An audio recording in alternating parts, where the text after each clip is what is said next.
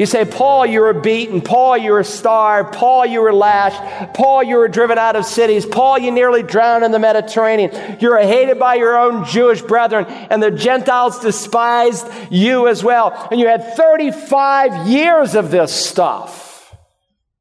And he calls it momentary light affliction. How could he say such a thing? Because he's comparing this life in light of the next. The love that God has for His children is a love that surpasses not only our understanding, but a love that will never, ever be broken, regardless of the situations we face or however we may have let God down. Hi, this is Search the Scriptures, a daily walk through the Bible with Dr. Carl Broggi. Dr. Broggi is senior pastor at Community Bible Church in Beaufort, South Carolina. We're nearing the end of chapter 8 in our study of the book of Romans, and as we pick up today, Pastor Carl addresses the uniqueness of Christ, the resurrected Savior, and the importance of that in comparison to any other religion or so called God. Not only is the resurrection important because it is a declaration of who Jesus is, what makes our faith different from all the other faiths of the world and all the other faiths of the world, therefore false faiths, is because Jesus is alive. Buddha is dead. Muhammad is dead. All the great religious leaders of the world are dead, but Jesus is alive. It's one of the best demonstrated facts of history. It's central to the preaching of the Bible because crucifixion was not unique, but resurrection was. Yes, there were some individuals who were raised out of death back into a natural body, but Jesus is the first fruits. He's the first ever to come out of the grave, and every calendar marks that historical event as BC, before Christ, and Anno Domini in the year of the Lord. But not only is it a declaration that He is Lord, but as we studied in Romans 4, it is an affirmation that God the Father approved the payment that Jesus Christ made on the cross. Read further here into verse 34. Who is the one who condemns? Christ Jesus is he who died, yes, rather, who was raised, who is at the right hand of God, who also intercedes for us. Not only did Christ die for us, not only was he raised for us, but he's seated at the right hand of the Father and he's interceding for us. Some years ago, one of the themes of our vacation Bible school was the tabernacle. And our children built a tabernacle. Uh, not this one. This is an actual reproduction, uh, perfectly reproduced based on what the scripture says. You can visit it out in the desert of Israel, in some of the very places that the Jewish people wandered for 40 years. And when our children studied the tabernacle, which is, of course, a predecessor to the temple, which was a more permanent structure, one of the things that immediately strikes you is that there's no seats in it, no chairs. No place for the high priest to sit down. When he went into that sacred section of the tent to make a sacrifice, he never sat down. And in Hebrews, the 10th chapter, it says, Every priest stands daily ministering and offering time after time the same sacrifices which can never take away sins.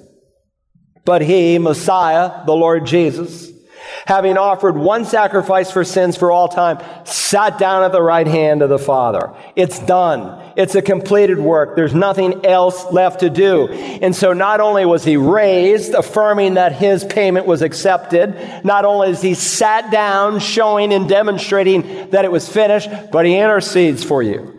He prays for you. He prays for the needs that you have, for the strength that we need, but he also is our advocate with the Father. When we are accused falsely by the diabolus, the devil, Jesus intercedes for us. So do you think the Lord Jesus, Judge Jesus, is going to condemn you? The one to whom all judgment was given, the one who died, the one who was raised, the one who ascended, the one who's seated, the one who's interceding for you? No, there is therefore now no condemnation for those who are in Christ Jesus. Now that brings us to the fifth declaration. Declaration number five. There is no imaginable separation against the child of God. No imaginable separation. Notice the fifth question here beginning in verse 35. Who will separate us from the love of Christ? Now the devil would have you to believe that you can be separated from the love of Christ.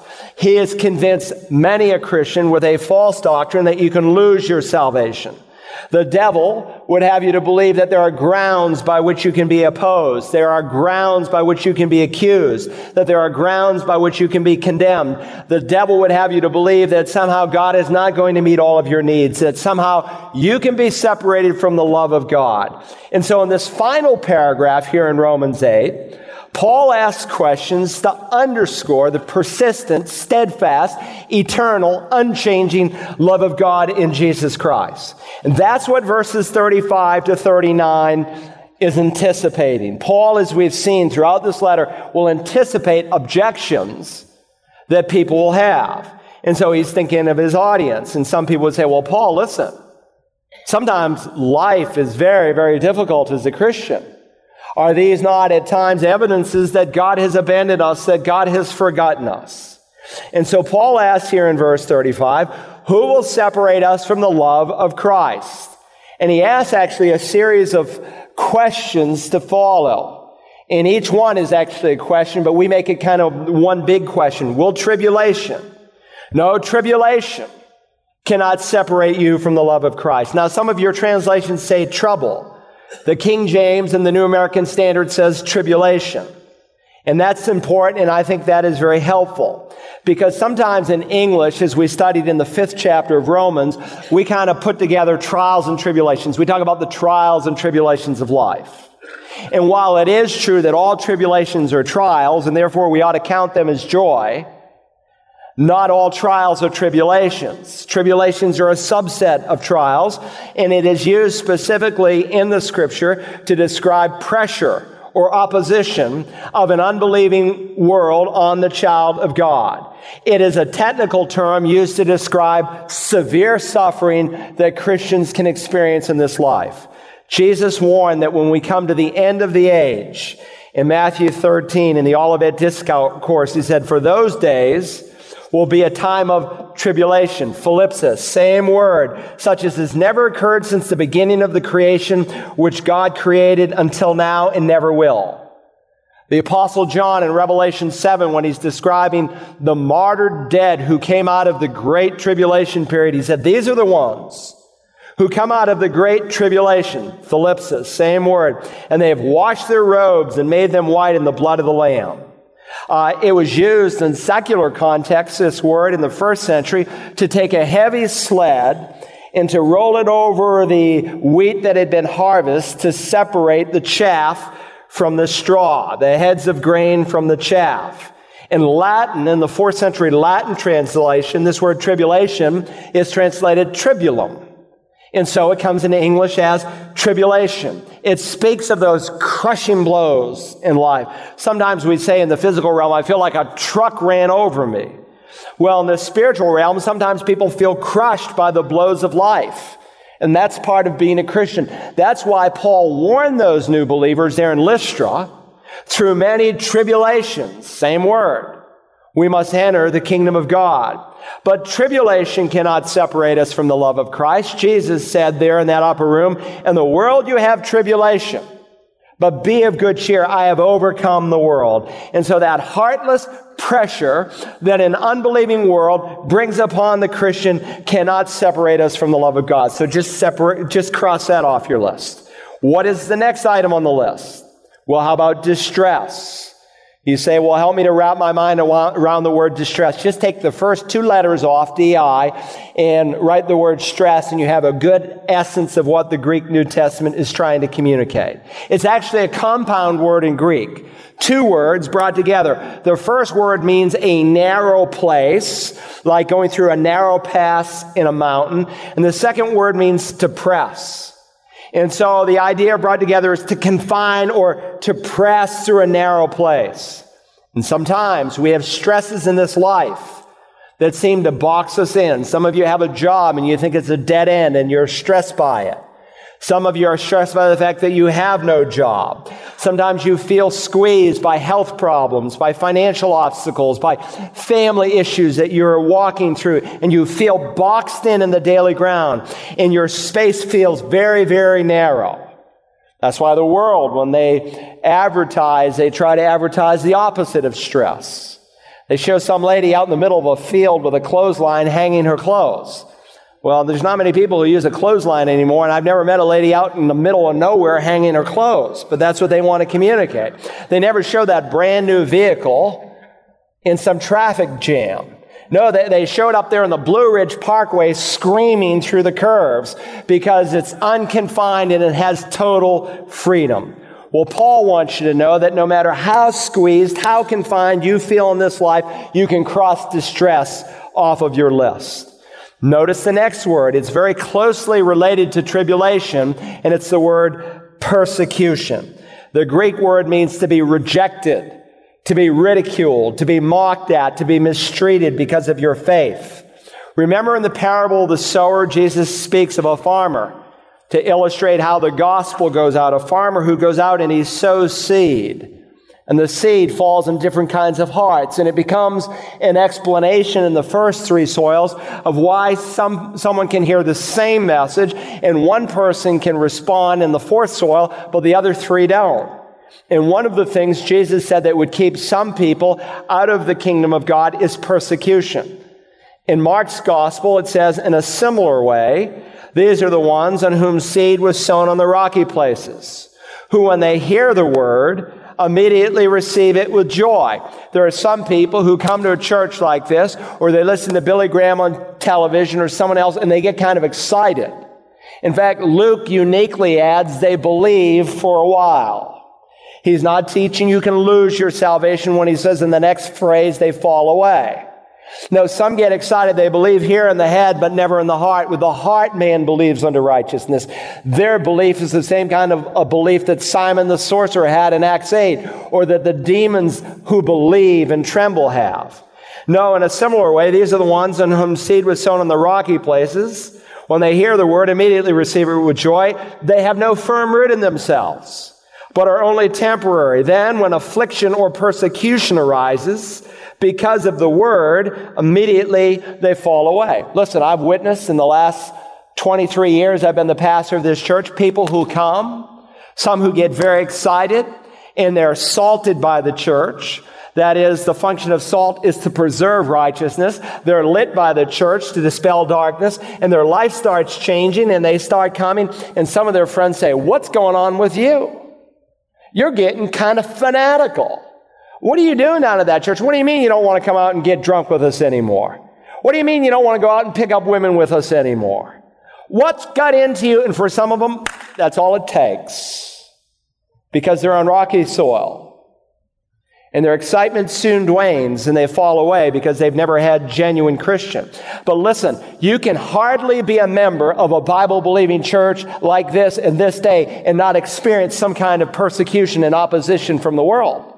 And again, this word, word, unlike tribulation that is largely used in the physical realm, is used in the verbal realm. You come to a church like this, what was normal in America 40 and 50 years ago is now abnormal.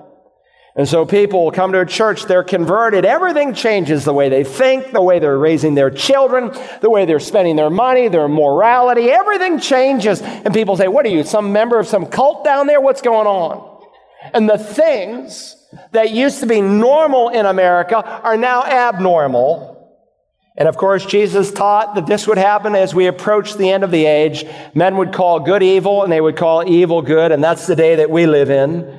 There's ridicule, there's mockery. In Acts 13, Luke records, but the Jews incited the devout women of prominence and the leading men of the city and instigated a persecution, same word, against Paul and Barnabas, and they drove them out. While sticks and stones can definitely hurt you, persecution, verbal abuse can knock some Christians off center, but I can tell you that will never, ever, ever separate you from the love of Christ. In fact, God tells us when you are persecuted as a Christian, it's not a bad thing, it's actually a blessing. Blessed are you when people insult you and persecute you. Same word, verbal form. When men persecute you and falsely say all sorts of evil against you because of me. Not because you're obnoxious, but because you're living a holy life for Christ. Don't go home sucking your thumb, feeling bad. Jesus said, rejoice and be glad. For your reward in heaven is great, in the same way they persecuted the prophets who went before you. So you can just mark persecution off your list. How about famine? Can famine separate us from the love of Christ?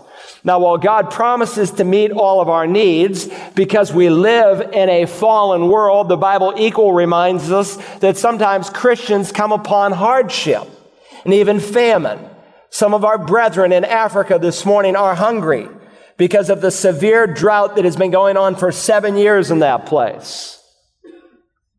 They live in a fallen world, and because we live in a fallen world, hardship sometimes comes. And sometimes God is the author of famine, the scripture teaches. There are many examples, like the people in Elijah's day, like the people in David's day when, when Saul was an abusive king. Many examples where God himself takes responsibility for a famine. Why? Because God sees things through an eternal perspective. God, out of his love, sees people who may have an empty stomach, but who will have a filled soul because of the preaching of the gospel. And for the first time, they have ears to listen. Death becomes a reality. Looking at it straight in the face, if that won't get a man right, nothing will get him right.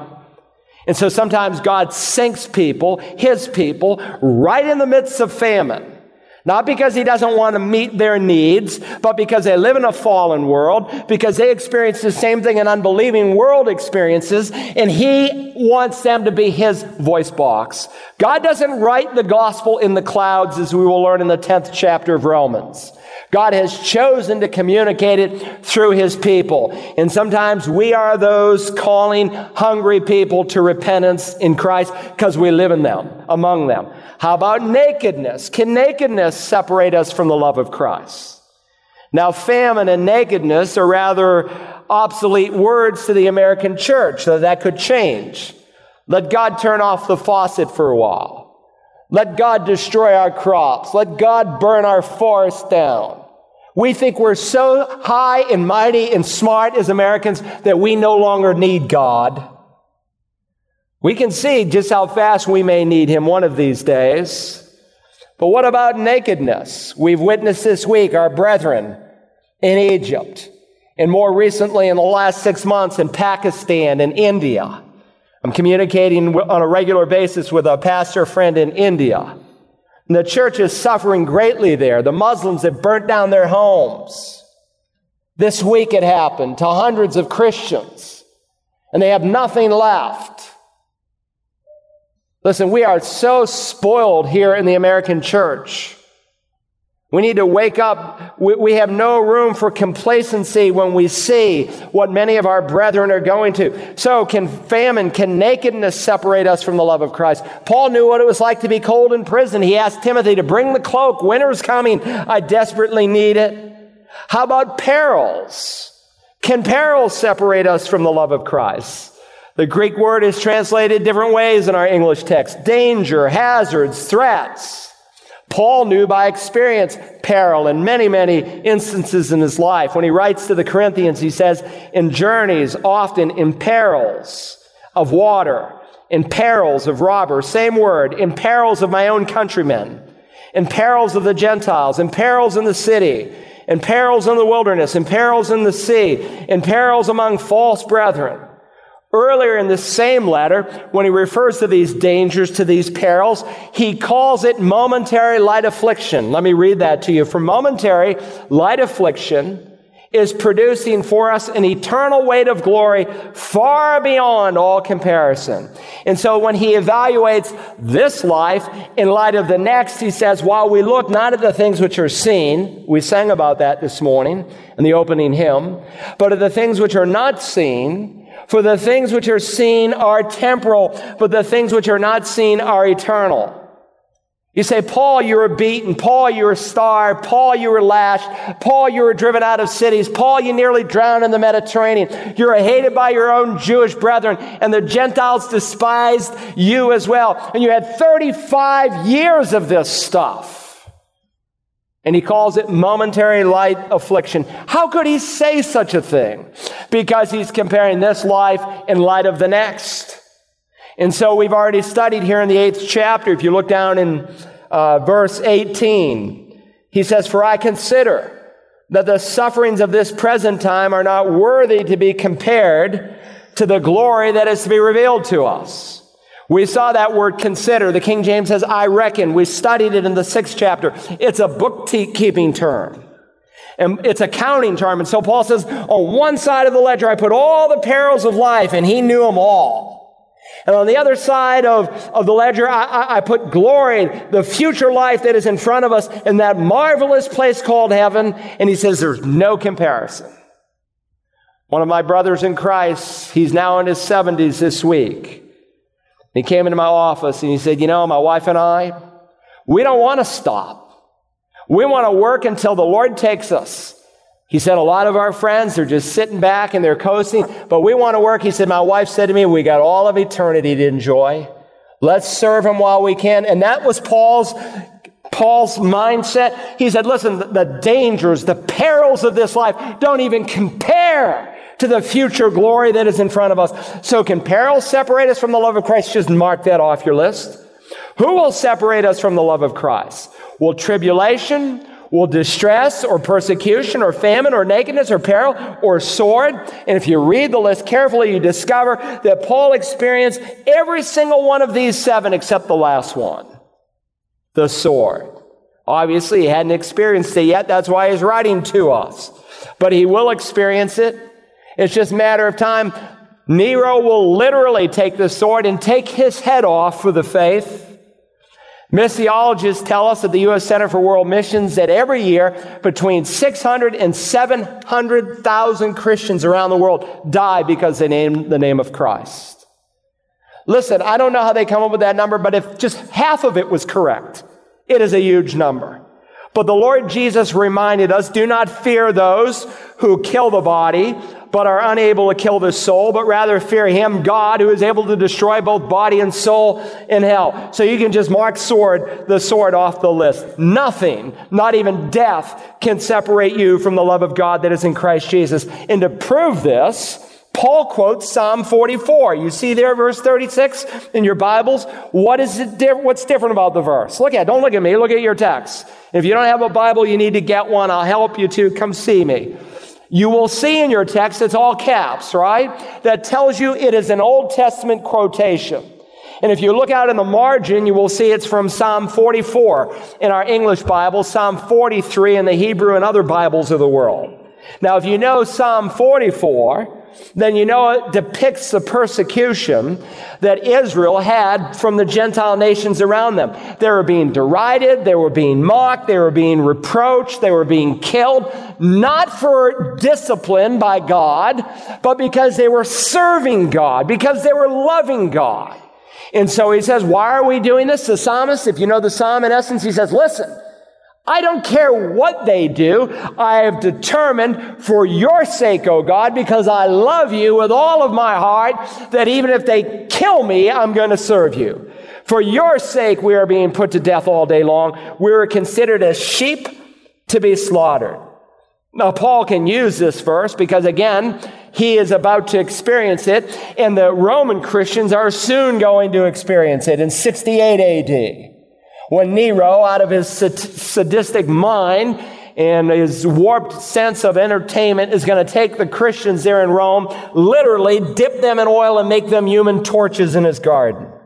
Now, those of us who have never had to physically suffer for the cause of Christ, we would do well to read verses 35 to 39 in this passage, but also to read a parallel text, verses 35 to 39 in Hebrews 11. And if you know that section of scripture, we read of a group of unnamed Christians who are tortured, jeered, flogged, chained, stoned, and even cut in two. We see the tremendous price that those early Christians paid to help lay the foundation for the church that we enjoy today. And so we have no room for shallowness or complacency. For your sake, we're being put to death all day long. We're considered as sheep to be slaughtered. Nevertheless, pain, misery, loss of life cannot in any way alienate us from the love of Christ. He says, notice, when he's describing these sheep who are being slaughtered every day, in all these things, we overwhelmingly conquer through him who loved us. Now, when you think of sheep, you don't usually think of sheep as being a, a victorious, conquering animal, do you? I certainly don't. They're pretty weak animals. They're very defenseless. Now, we might think of a lion or a cheetah or an elephant or an eagle, but certainly not sheep. I mean, sheep, they don't stand a chance. But please notice here in verse 37 that the victory is not given by the strength of the sheep, but by the shepherd through him who loved us, just like King David taught in the 23rd Psalm. It doesn't matter how weak you are. What is important is how strong the shepherd is. Now, do you see those words? We overwhelmingly conquer. There in the New American Standard. And the King James and the ESV, they translate it with four words. We are more than conquerors. Well, whatever translation you have, it's actually one word in Greek, and it's a compound word. It's the word hypernikao. Hyper. Now, we think of the word hyper like a, you know, a, a hyper three-year-old running around out of control or a hyper 10-year-old wound up on video games who needs to be, you know, calmed down by Ritalin or whatever they're using to fix the problems. And we think of it generally in a negative connotation. But it's actually a positive word. In fact, the Latin translation that Jerome did, he translated it super. It, you could, it carries the idea of something that is super terrific, super fantastic, super wonderful. So there's the word hyper, and then there's the word nikao. We uh, bring it right into English as Nike. What does nikao mean? It means victory. In fact, Nike was the goddess of victory that the Romans worshiped. And so there's a, a, sports company named Nike found on their tennis shoes and basketball shoes and all the other stuff they sell. I mean, there's nothing sweeter than victory. We love it when our team wins, right? Listen to what Paul said. But when this perishable, speaking of his body, will put on the imperishable, speaking of his resurrected body, and this mortal will have put on immortality. Then will come about the saying that is written, death is swallowed up in nikao, in victory. Same word used by John in 1 John 5. For whatever is born of God overcomes the world, and this is the victory that has overcome the world, our faith. But for the Holy Spirit, in this instance, as he describes the eternal security of the believer, nikao is not enough. He wants to inflect it. He wants to talk about super victory. And by the way, this is the only place in all of the Bible where this word is found.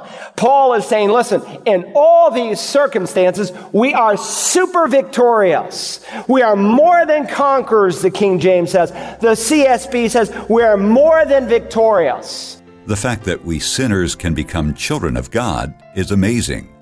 But the fact that that relationship is sealed and secure is even more amazing. It's truly a super victory.